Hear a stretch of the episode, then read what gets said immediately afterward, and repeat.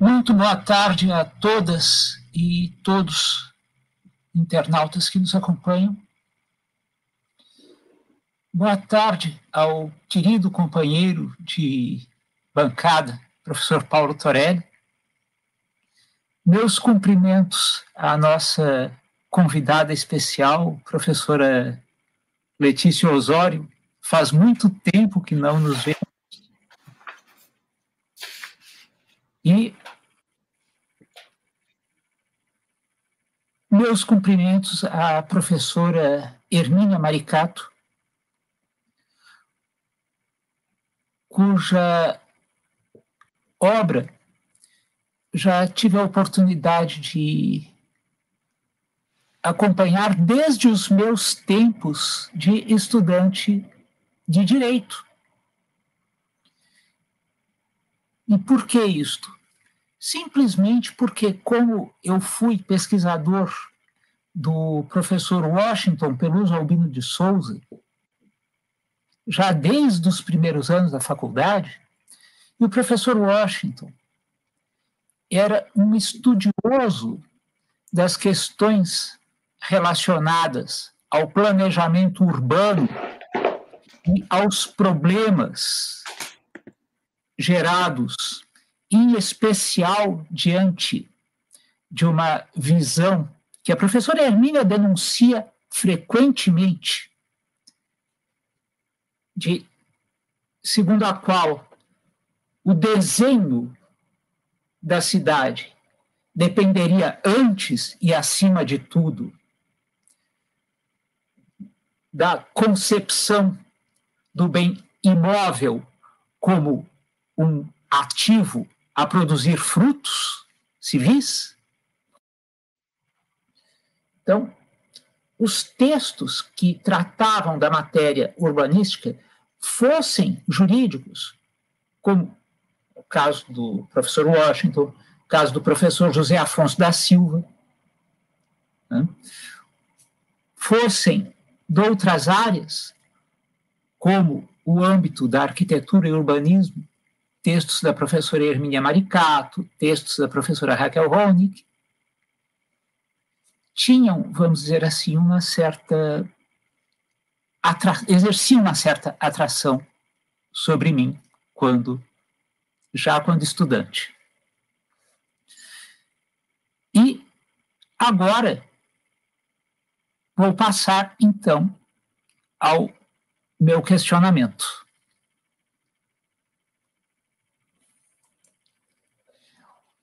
Uma das preocupações recorrentes da entrevistada é a necessidade da modificação do significado que se atribui, no Brasil em especial, ao solo urbano. Com efeito, parece presente um certo atavismo na concepção que reduz o espaço urbano a um ativo a produzir frutos civis, passando muitas vezes ao largo das próprias razões por que ele se constitui, que vão desde a aproximação mais frequente de indivíduos dotados de carências e habilidades diferentes entre si, raiz da famosa proposição aristotélica, segundo a qual o ser humano que pretendesse dispensar a convivência com semelhantes seria, na realidade, qualquer coisa diferente de um ser humano, ou melhor, um Deus, ou pior, um bruto, mas jamais um ser humano propriamente dito, passando pela redução da dependência, jamais eliminação plena, algo impossível em se tratando de seres heterótrofos, direta das condições climáticas e meteorológicas para o desenvolvimento das atividades, voltadas à satisfação das necessidades e pela aglutinação maior em torno da solução de problemas comuns. A discussão das funções da cidade tem gerado no senso comum muito mais em torno dos usos a serem dados ao solo apropriado privadamente.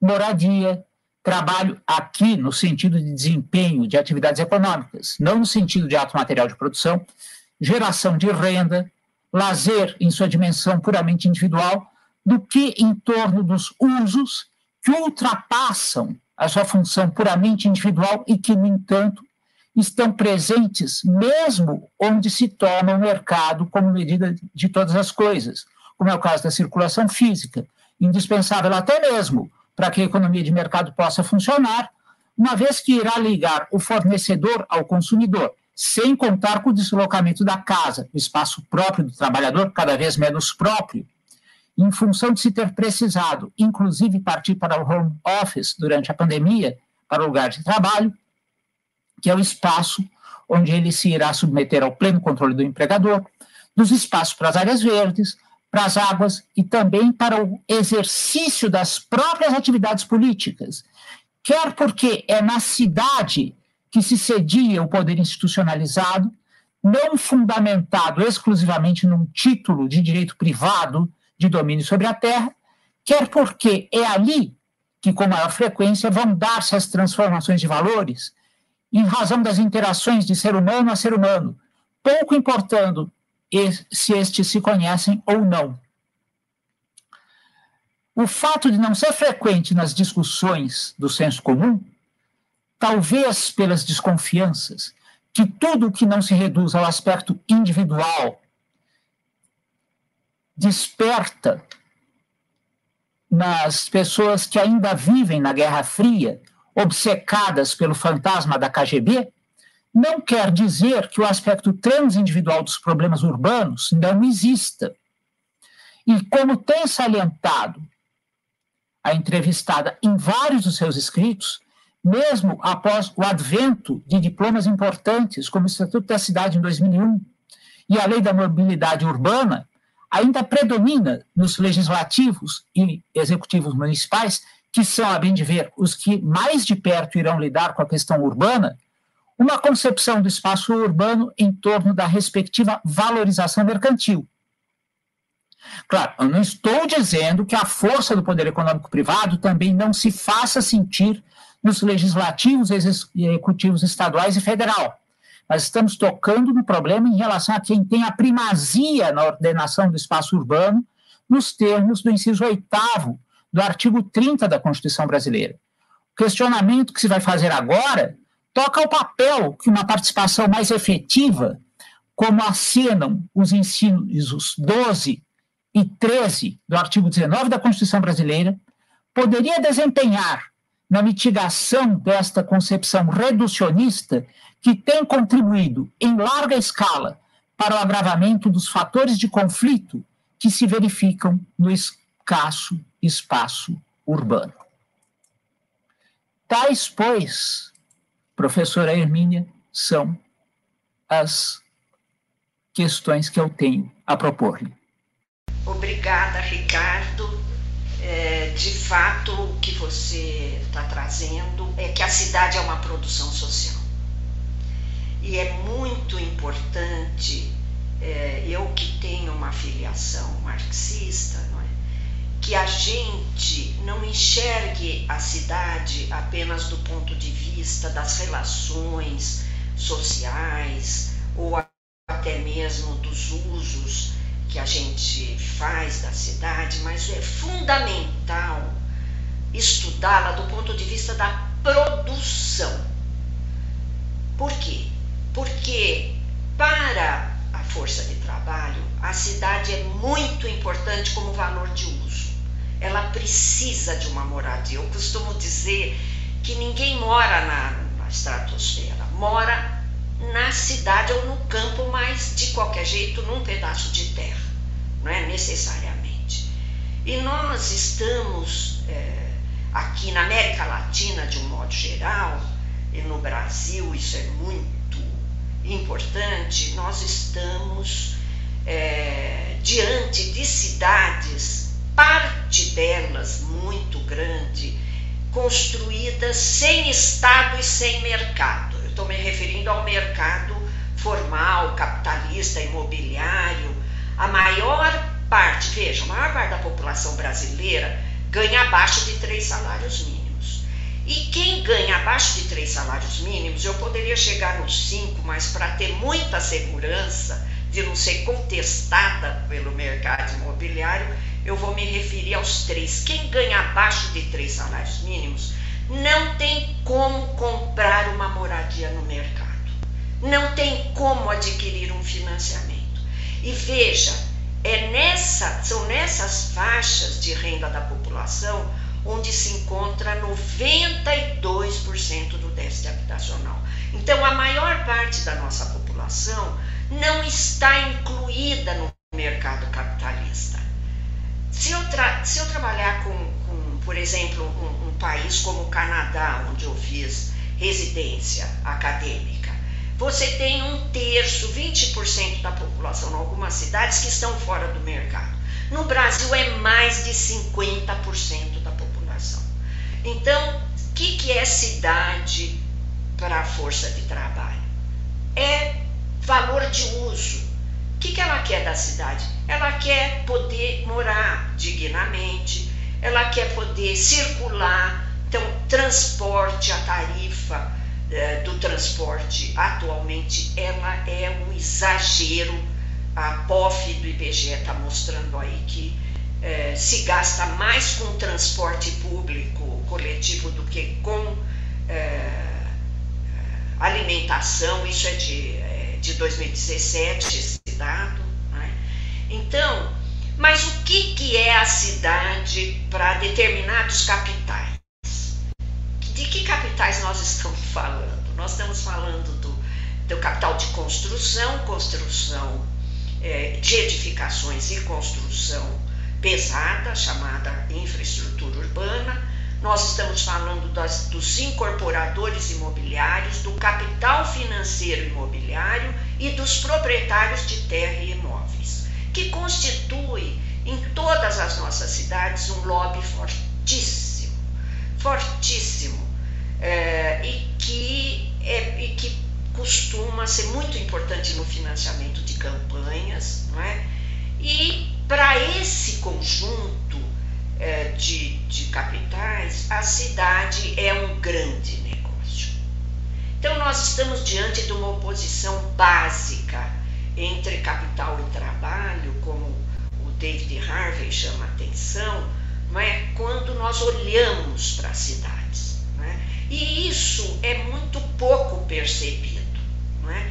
Que você percebe, quando você estuda o orçamento público, nós tivemos uma era aí de, de nós fomos famosos no mundo inteiro pelo orçamento participativo que nasceu aí em Porto Alegre.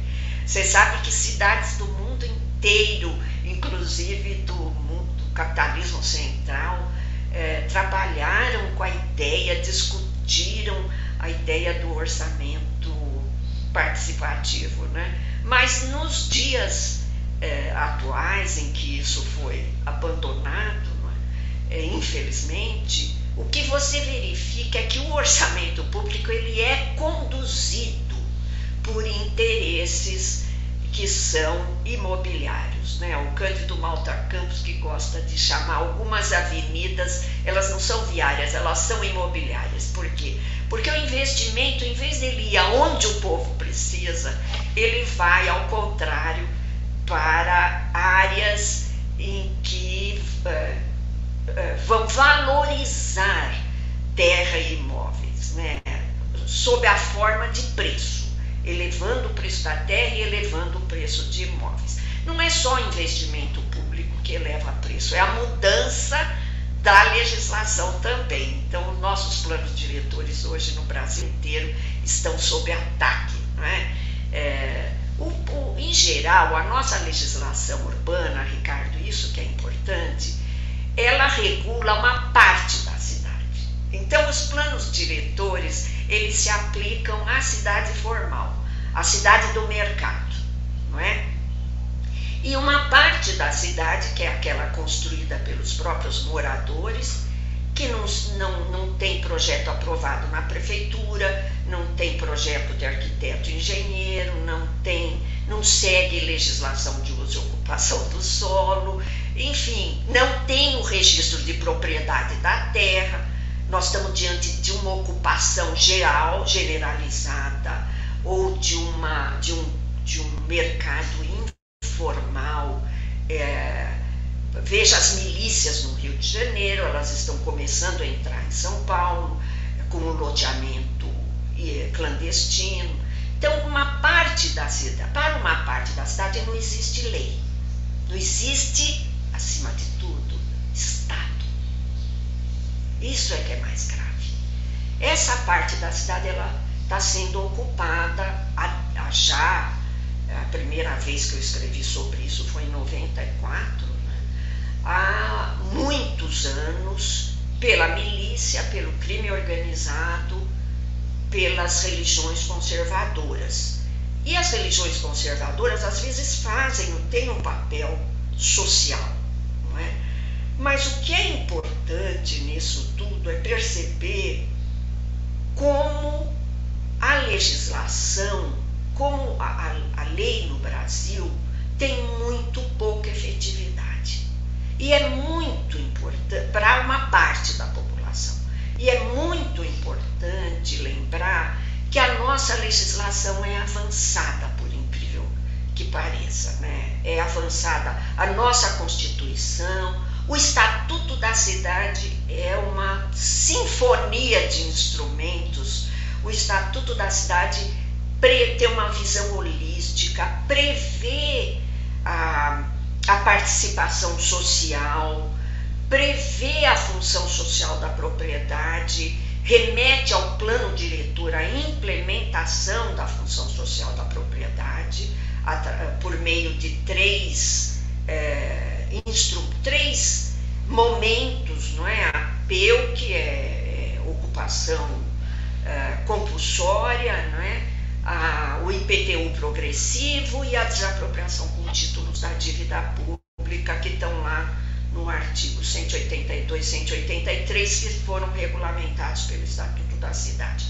Mas eu queria lembrar uh, o quanto é, é, é, de baixa efetividade. A, a professora Osana Denaldi, que eu orientei o mestrado dela há muitos anos na USP, e hoje ela é professora da Universidade Federal do ABC, ela fez uma pesquisa sobre a aplicação do Estatuto da Cidade é, na, na implementação da função social da propriedade e de, se eu não me engano, 288 municípios com mais de 100, 100 mil habitantes, oito implementaram os instrumentos da, eh, relativos à função social da propriedade. Oito e só quatro chegaram até o terceiro é, nível, não é?